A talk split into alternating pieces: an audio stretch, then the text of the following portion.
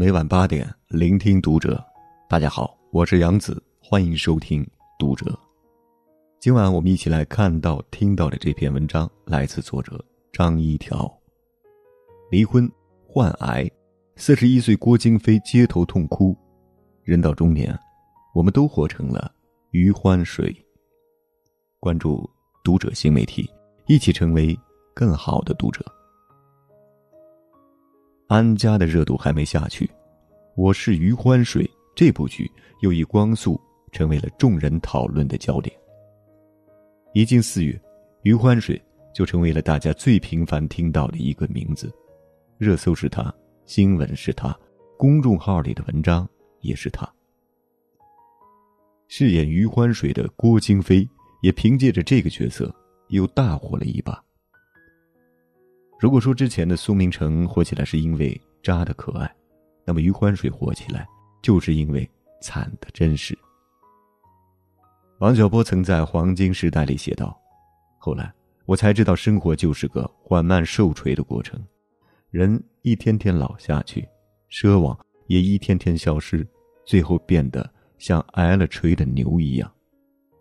余欢水，就是一头已经被重重锤倒的老牛。”人到中年，除了年纪和脂肪，其余毫无收获，谨小慎微的活着，人生依旧四处碰壁。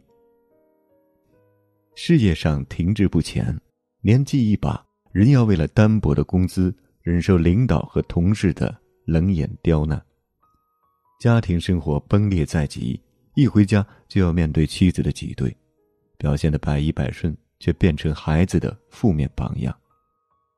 好心借给哥们儿十三万，结果遇人不淑，空空打了水漂。光是惨也就算了，他还怂，四处受别人的嫌弃，还不敢顶嘴。楼上邻居装修扰民，他去理论，结果对方气焰嚣张，他一个站里的人反倒唯唯诺诺，别人放了两句狠话，就灰溜溜的打道回府。在公司被老板指着鼻子骂，活得没个人样。想硬气一把摔门出去，结果老板的一句：“今天要是敢走出公司大门，明天就别来上班了。”他又吓得不敢挪窝了。欠钱不还的厚脸皮兄弟威胁他：“大老远打这种逼债电话，信不信我跟你绝交？”他反倒要跟对方求和，低声下气的说：“我刚才态度有点过激，我跟你道歉。”就算面对老婆十几年如一日的冷漠。挤兑和瞧不起，儿子把他当成人生的反面教材，他也不敢有丝毫的怨言。因为，他谁都不敢得罪，也谁都得罪不起。挨揍、失业、离婚，他都怕，所以他什么都得忍。他抛弃尊严的活着，一再向生活低头服软，这副怂的不行的样子，把中年男人的窘态。掰开了，揉碎了，展现在观众面前，让人看着挺憋气的。但是这气一部分是怒其不争，另一部分却是误伤其类。因为现实生活中，并没有几个中年人能够比余欢水这个怂蛋好很多少。同样的事情换了我们，我们也未必敢争。我是余欢水上线一周，豆瓣评分。就冲破了八点五，这在国产剧中是一个相当不错的成绩。翻一翻评论，不难发现，大家给这部剧打了高分的原因只有两个字：真实。真实到很多人戏称是作者监控了自己的生活，才写出这部作品。我们每个人都能在余欢水的身上找到自己的影子。忘了买牛奶。却跟老婆撒谎说卖光了的余欢水，跟犯了错误却死要面子不肯承认的我们，像不像？业务不顺，考核在公司垫底的余欢水，跟中年危机时刻担心自己被裁员，焦虑到头秃的我们，像不像？明明把人生过得一塌糊涂，却在妻子家人面前装作人缘好、地位高的余欢水，跟在。和同学、亲戚聚会时吹嘘自己混得有多么成功的我们，像不像？当父亲的讨债电话成为压死骆驼的最后一根稻草，在大街上放声痛哭的余欢水，跟被生活压得喘不过气来，身边却没有一个能够依靠倾诉的人的我们，像不像？余欢水是谁？余欢水，就是我们自己啊！他的怂，他的卑微，他的打肿脸充胖子，他的虚荣，他的崩溃，我们都经历过。因为经历过，所以才更有共鸣。与其说是心疼他，不如说是心疼我们自己。多少人曾经满腹豪情，想做出一番事业，结果出了校门就连番迎接社会的毒打。想着毕业一年买车，三年买房，结果拿到第一个月工资，发现付完房租，剩下的只够吃饭。想着能升职加薪，走上人生巅峰，结果身边比自己年轻、比自己能干的人比比皆是，熬了半天，除了年龄什么都没长。想着早日攒够了钱就辞职环游世界，结果三十出头被房贷、车贷、孩子的奶粉钱压得抬不起头，主业不够还要发展副业，生怕自己赚的不够多，不知不觉。